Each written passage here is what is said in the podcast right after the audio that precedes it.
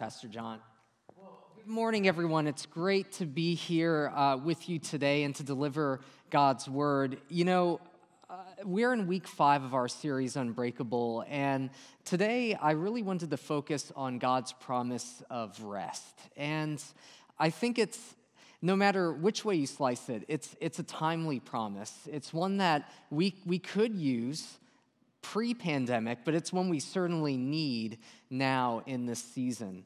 You know, it's a promise I think we all need to embrace as this long and weary year wears on, because we all need rest. But oftentimes we find it elusive, and even during the best of times, we can find it hard to receive, hard to grasp, hard to get in touch with. In fact, did you know that we Americans are the world's leaders in sleep deprivation and lack of rest?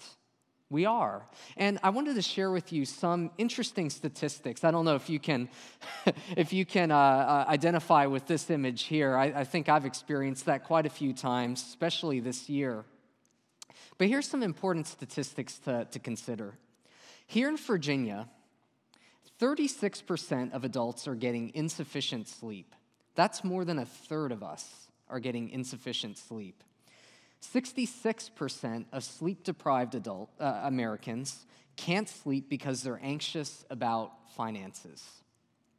fifty to seventy million adults have chronic sleep loss or a sleep disorder. And only one in seven adults set aside a day a week for rest. One in seven of us set aside a day a week for rest. And here's the depressing part.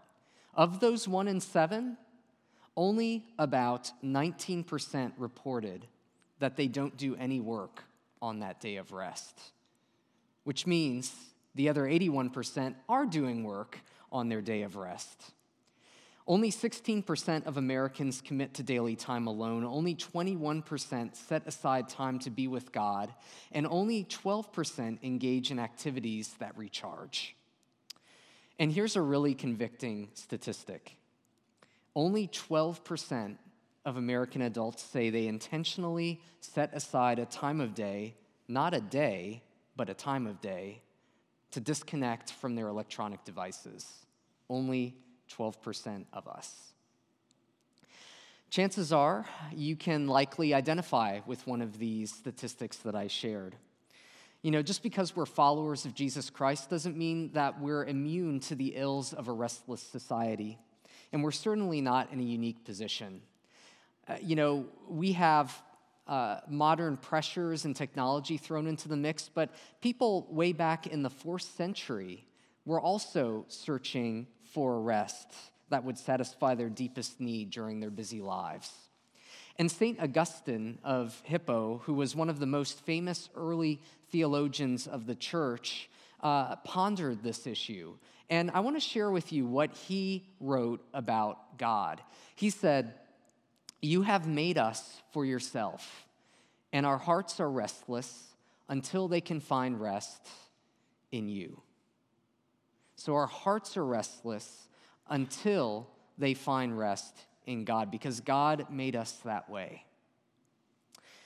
As disciples of Jesus Christ, we believe that we can only find rest in God. But if that's the case, why is it that we have such a hard time with rest?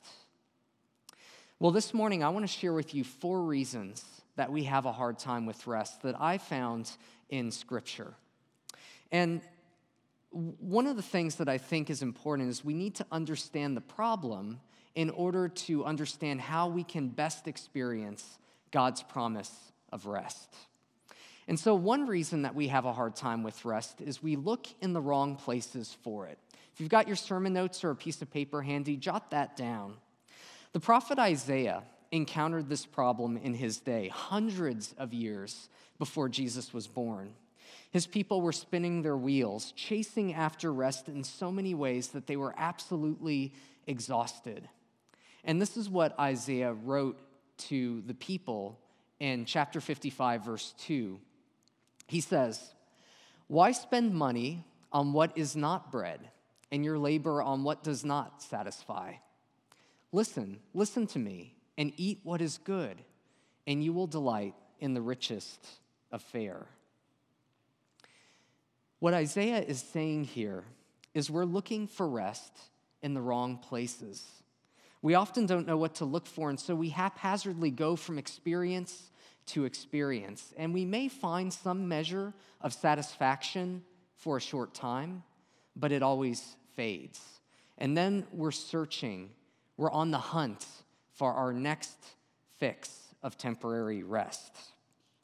The problem is that we settle for counterfeit versions of true rest way too easily. And another word for that is idolatry. If we're made for God, and the rest that we need is only found in God, to attempt to find rest elsewhere is to ascribe to that person, place, thing, or activity the status that only God should have. And that was the problem of ancient Israel that Isaiah was trying to uncover. You can't find rest when you're looking for it in the wrong places. Another reason that we have such a hard time with rest is we're caught up in a system of anxiety. We're caught up in a system of anxiety. You know, one of the best books that I've read all year is called Sabbath as Resistance by Walter Brueggemann. It's all about the Sabbath command as God's alternative to the demands of an anxious society that transforms neighbors into competitors and threats. And the book is grounded in the story of ancient Israel, caught up in just such a system in Egypt where they were enslaved. And so the book of Exodus gives us a glimpse of what their lives look like. And so let's look at Exodus chapter one, verses thirteen through fourteen, which reads, "The Egyptians made the people of Israel work very hard. They made their lives bitter with hard work, building with stones and with all kinds of work in the field. They made them work very hard." You know, in addition to all this, the Egyptians had the Israelite slaves making bricks for them. In fact, this is what those bricks likely look like. And as you can see, um, there's straw uh, stuck there in the bricks. And that was done so that the bricks would adhere, that they would stay together. It was, it was a bonding agent, if you will. And here's why that's important. When Moses came to Egypt, he went and had an audience with Pharaoh, who was the king of Egypt. And he said to Pharaoh, "Let my people go into the wilderness so that they can worship the Lord." But Pharaoh flatly refused Moses. And instead, and not, not just flatly refusing, what, what Pharaoh did was he said to the taskmasters, "You will no longer provide straw for the Israelite slaves. Instead, they will be expected to collect their own straw, but the quota, the number of bricks that they have to complete each day, would remain exactly the same."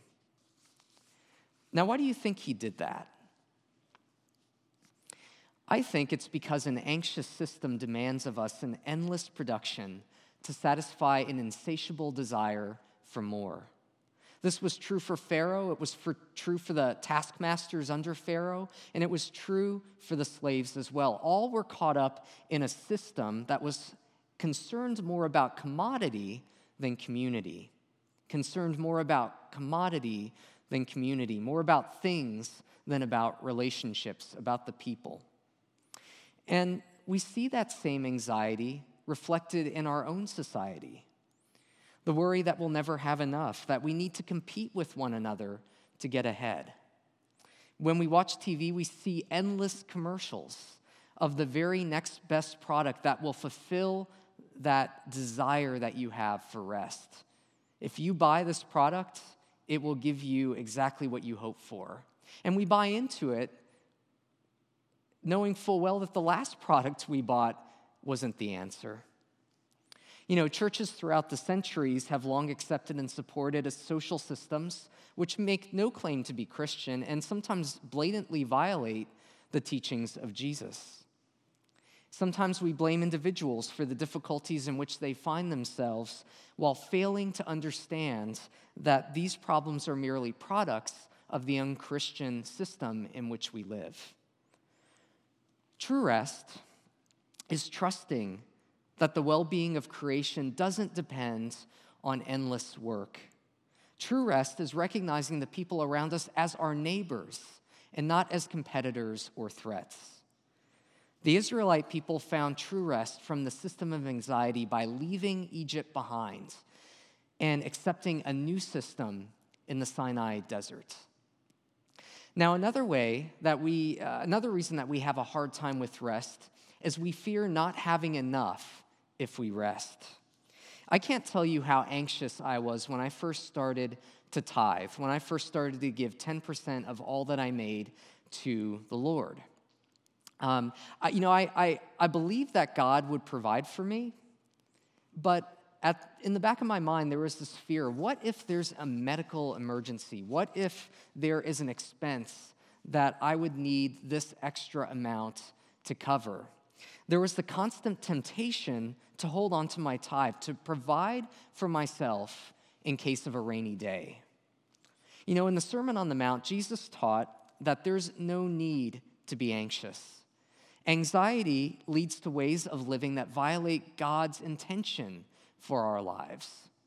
In fact, God knows every need and will provide for us. One of my favorite scriptures in the Gospel of Matthew speaks to this when Jesus says, "So don't worry about these things, saying, 'What will we eat? What will we drink? What will we wear?' These things dominate the thoughts of unbelievers, but your heavenly Father already knows all your needs. Seek the kingdom of God above all else and live righteously, and he will give you everything that you need." Jesus tells us to seek first God's kingdom. It's another way of saying seek first God's will in your life, or seek the kind of life that pleases God, because that's how you find rest. You'll never have enough if you measure enough by the standard of this world. But you'll have everything you need if you seek first God's best for your life and for all of creation. Now, we also have a hard time with rest because we let others define rest for us. We let others define rest for us. What do I mean by that? Well, let's take the Pharisees, the religious teachers of Jesus' day, and their attitude towards Sabbath as an example. You know, by the time Jesus was born, Sabbath observance was placed as a high pillar of the Jewish faith. And the reason for this is Sabbath was a way that preserved the identity of the people while they were in Babylonian exile, long after the temple had been destroyed. So Sabbath observance was critical. But the way that Jesus interpreted rest was far different from the way that the Pharisees interpreted rest. Check out what happened when Jesus went on a walk with his disciples on one Sabbath day. This is from the Gospel of Matthew, chapter twelve, verses one through two. Jesus was walking through some grain fields on the Sabbath. His disciples were hungry, so they began breaking off some heads of grain and eating them. But some Pharisees saw them do it and protested, "Look, your disciples are breaking the law by harvesting grain on the Sabbath." The Sabbath command is necessary because it ends our slavery to a system of anxiety, but depending on how it's lived, it can create even more anxiety. You know, by Jesus' day, there were thirty-nine classifications of work to be avoided on the Sabbath.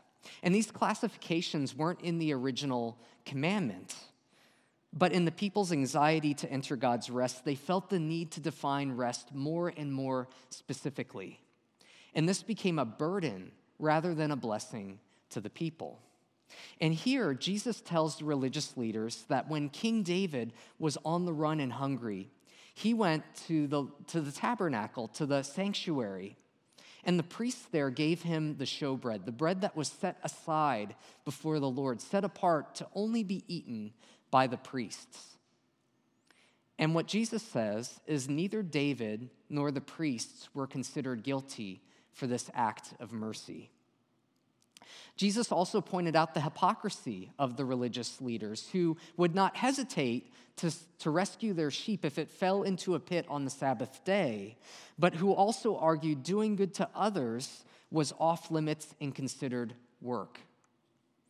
The religious leaders defined rest as sacrifice, But Jesus made it clear that God desires mercy, not sacrifice. You see, our very conception of rest may be off. Don't let others define rest for you. Align your heart with the way Jesus defines rest. Sabbath is made for human beings, not human beings for the Sabbath. It's a means of God's grace for us, not another burden to take on. Sabbath doesn't prohibit us from helping somebody in need. Sabbath isn't one more thing to squeeze into our busy schedule. It's an attitude of the heart, and it's something that you and I can experience even today. So let's move to the most important question this morning. How can I experience the rest that God promises? And the first way is this.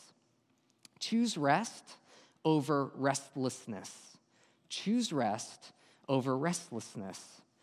What I'm talking about here isn't merely committing to a day out of your week or a time out of your day. I'm talking about a complete regime change as, as startling and as amazing as Israel leaving Egypt behind and moving into the desert. In fact, this very act of God's creative salvation as named, is named as the basis for the Sabbath command in the book of Deuteronomy. Check this out. Chapter five, verse fifteen reads, "Why should you keep the Sabbath? It is because you were slaves in Egypt, and the Lord your God brought you out with a great display of miracles."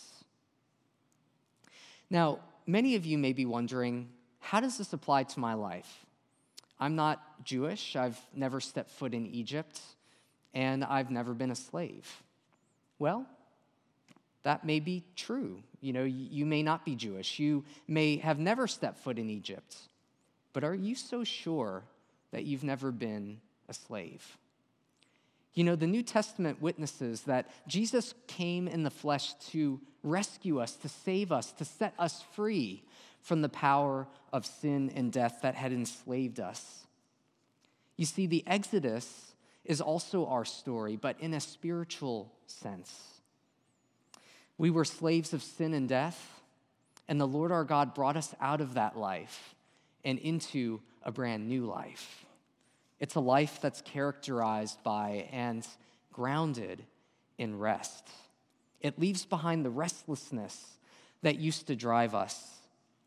In fact, one of the most profound things that Jesus says speaks to this very truth.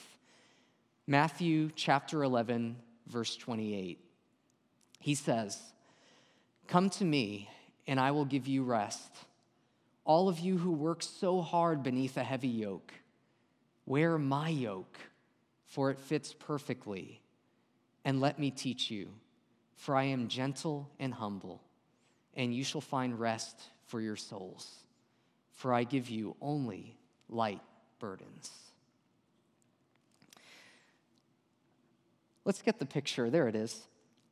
This is what a yoke looks like. Now, a yoke is used to put two animals together to work to work a field. Here's an interesting fact about a yoke.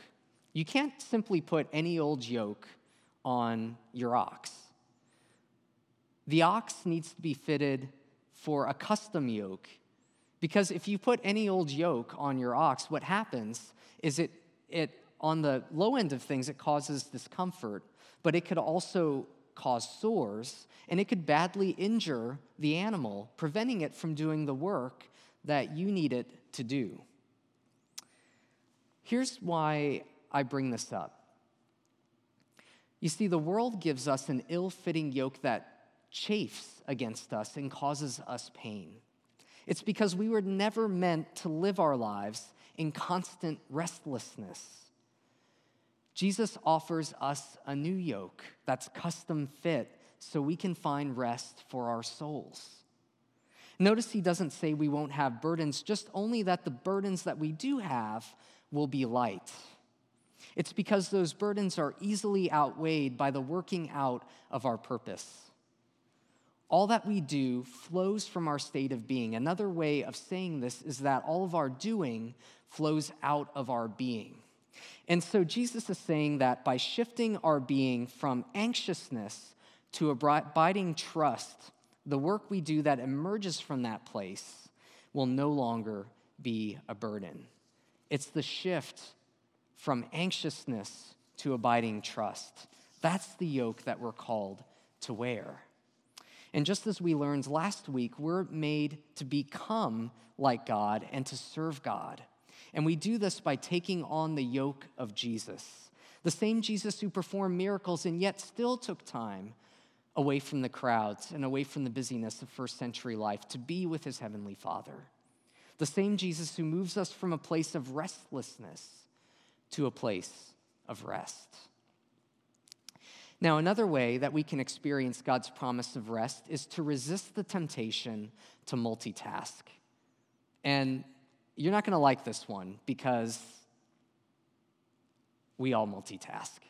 I mean, that's the society that we live in right now. I, I can tell you on any given, uh, and this is this is conviction right here, um, uh, confession before you. On any given Sunday morning, in addition to listening to the sermon, I'm taking screenshots, I'm chatting, I'm doing all these things related to, to um, what it is that I do on Sunday mornings.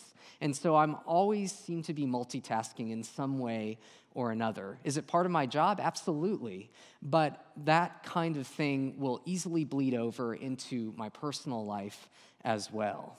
You know, I find it difficult to unplug from technology after Uh, for even more than a few minutes after a long day in front of a screen. And sometimes I find it hard to keep from doing church work on my day off. You know, in the book I mentioned before, uh, Walter Brueggemann's um, Sabbath as Resistance, he defines multitasking as the drive to be more than we are, to control more than we do, to extend our power and effectiveness. And you know what multitasking does? Multitasking yields a divided self with full attention given to nothing. Ancient Israel had that problem.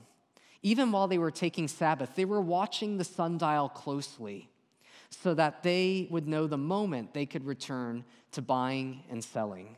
And God called them out on this. He even said that he no longer took pleasure in their worship gatherings because even though they were doing all the right things, they were saying all the right things, their hearts were far from God. You know, Martha, one of Jesus' closest friends, experienced this as well.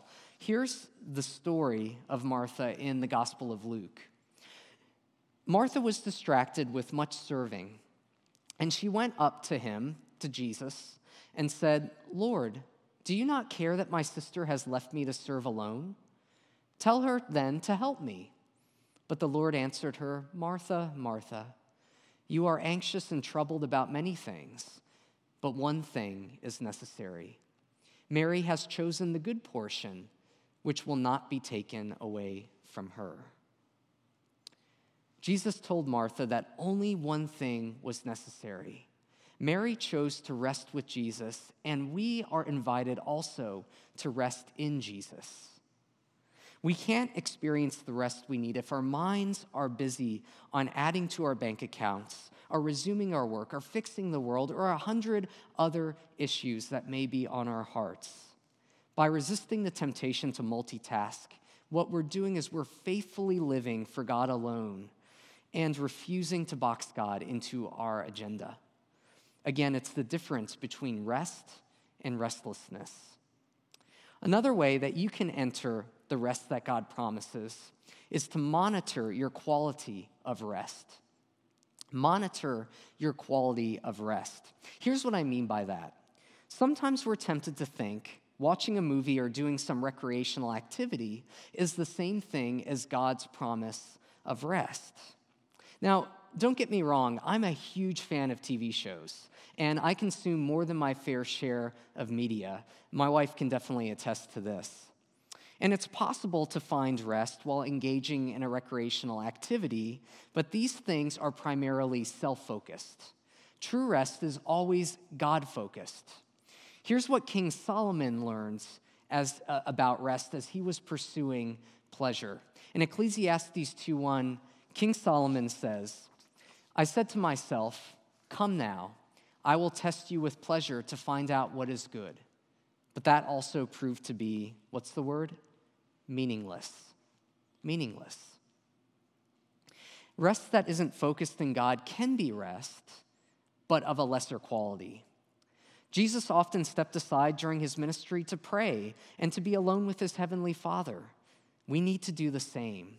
And this was the same Jesus who went to parties and ate at the houses of sinners. Yeah, Jesus engaged in activities that were recreational, but he also took time to experience God-focused rest. So is all your free time given over to recreational pursuits? Or have you carved out some of your free time in order to spend time with, with your Heavenly Father through reading scripture or prayer or simply being still? The quality of our rest matters, and we need to monitor this if we hope to live into God's promise. Now, finally, the last way that I want to share with you this morning that we can enter God's rest is to find contentment in the simple joys of life. Find contentment in those simple joys. You know, being content doesn't come easily in a society that tries to convince us that we need to get the next best thing in order to keep up with the Joneses. Our society tries to convince us that we are in a place of scarcity, that we always need more, that we always need to pursue more. You know, the Apostle Paul had a rough life, and if you read the book of Acts, you'll see that right away. If you read the epistles, you'll be even more convinced of it. But in the letter to the Philippian church, which Paul wrote from jail, he wrote these words in chapter four, verses twelve through thirteen. Paul wrote, "I know what it is to be in need, and I know what it is to have plenty. I have learned the secret of being content in any and every situation, whether well-fed or hungry, whether living in plenty or in want. I can do all this through him who gives me strength." What an amazing attitude. Paul knew the secret of being content. You see, when we receive the promise of God's rest, the joy of God's presence transcends our circumstances.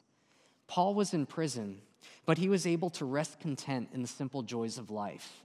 And those joys were the letters from his brothers and sisters in the faith, the gifts that they sent to him, and the prospect of preaching the gospel message in Rome, in the very heart of the Roman Empire. You see, when you find contentment in the simple joys of life, you come to recognize that every breath is a gift. Now, you may be thinking, but I can't rest. I, the world is a mess. How can I sit back? Well, let me tell you a story as we wrap this up. Two men were hired to clear a field full of trees, and these men were being paid per tree cut down. So there was an incentive for these men to cut down as many trees as they possibly could. Now, one of the men, named Bill, he wanted to be productive. He wanted to cut down the most trees, so he went in there swinging, and he cut down as many trees as he possibly could without any breaks. And by the end of the day, his muscles were just screaming at him. He was exhausted. But then his friend Ed seemed to be working only half as fast as Bill. Ed uh, even took time to sit down and to rest between chopping down trees. And at the end of the day, while Bill was exhausted and, and, and sore, Ed was laughing and telling jokes and smiling and in good spirits. And here's the thing that's really interesting. Ed had chopped down more trees than Bill. So Bill went up to Ed and said, "How in the world is it possible when you wasted so much time resting that you cut down more trees than I did?" And Ed simply smiled and he said, "Did you notice I was sharpening my axe while I was sitting?" This is God's promise of rest for us. It's a sharpening of your purpose in Jesus and a means of God's grace in a world of restlessness. It's from the place of rest that you emerge grounded and more able to meet the work that God is already doing with your own unique contribution. It's all about alignment. When you take the time to sharpen your axe, you'll be aligned with God's purpose for your life. You'll be better able to resist a way of life that demands more from you and offers little of substance in return. That God offers us the rest that we need is good news. I don't know what you're going through right now. I don't know what it is that you're facing. I don't know what you're struggling with right now. But I do know what Jesus went through for us. And I do know right now you could use a little rest. When we receive the rest of God, when we take on the rest that Jesus offers us, your burdens will be light. I'm willing to test the Lord in that. How about you? Let us pray. Dear Heavenly Father, we are so grateful in Jesus Christ that you are here with us right now, that you speak to us powerfully, that you are constantly present. God, we need your rest.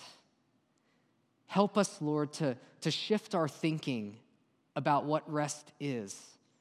Help us, Lord, to work through the difficulties we face with rest, that, Lord, we may enter that rest, knowing, Lord, that in that rest we are recharged, our axe is sharpened, so that we can go out into the world to do the work that you call us to do. Lord, there is so much pain right now in the world. There's so much sickness. There's so much injustice. But Lord, we will do you no good if we tire ourselves out.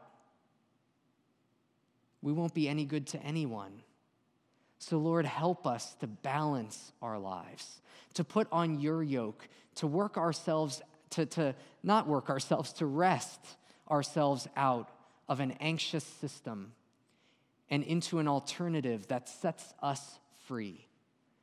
That's what we need, Lord, this day. So God, let us enter your promise of rest. We need you, Lord, more than we can say. Thank you, God, for giving us exactly what we need, for that custom-fit yoke that fits so well and makes our burdens so light. All of this we pray with gratitude and great expectation. In Jesus' holy name, amen.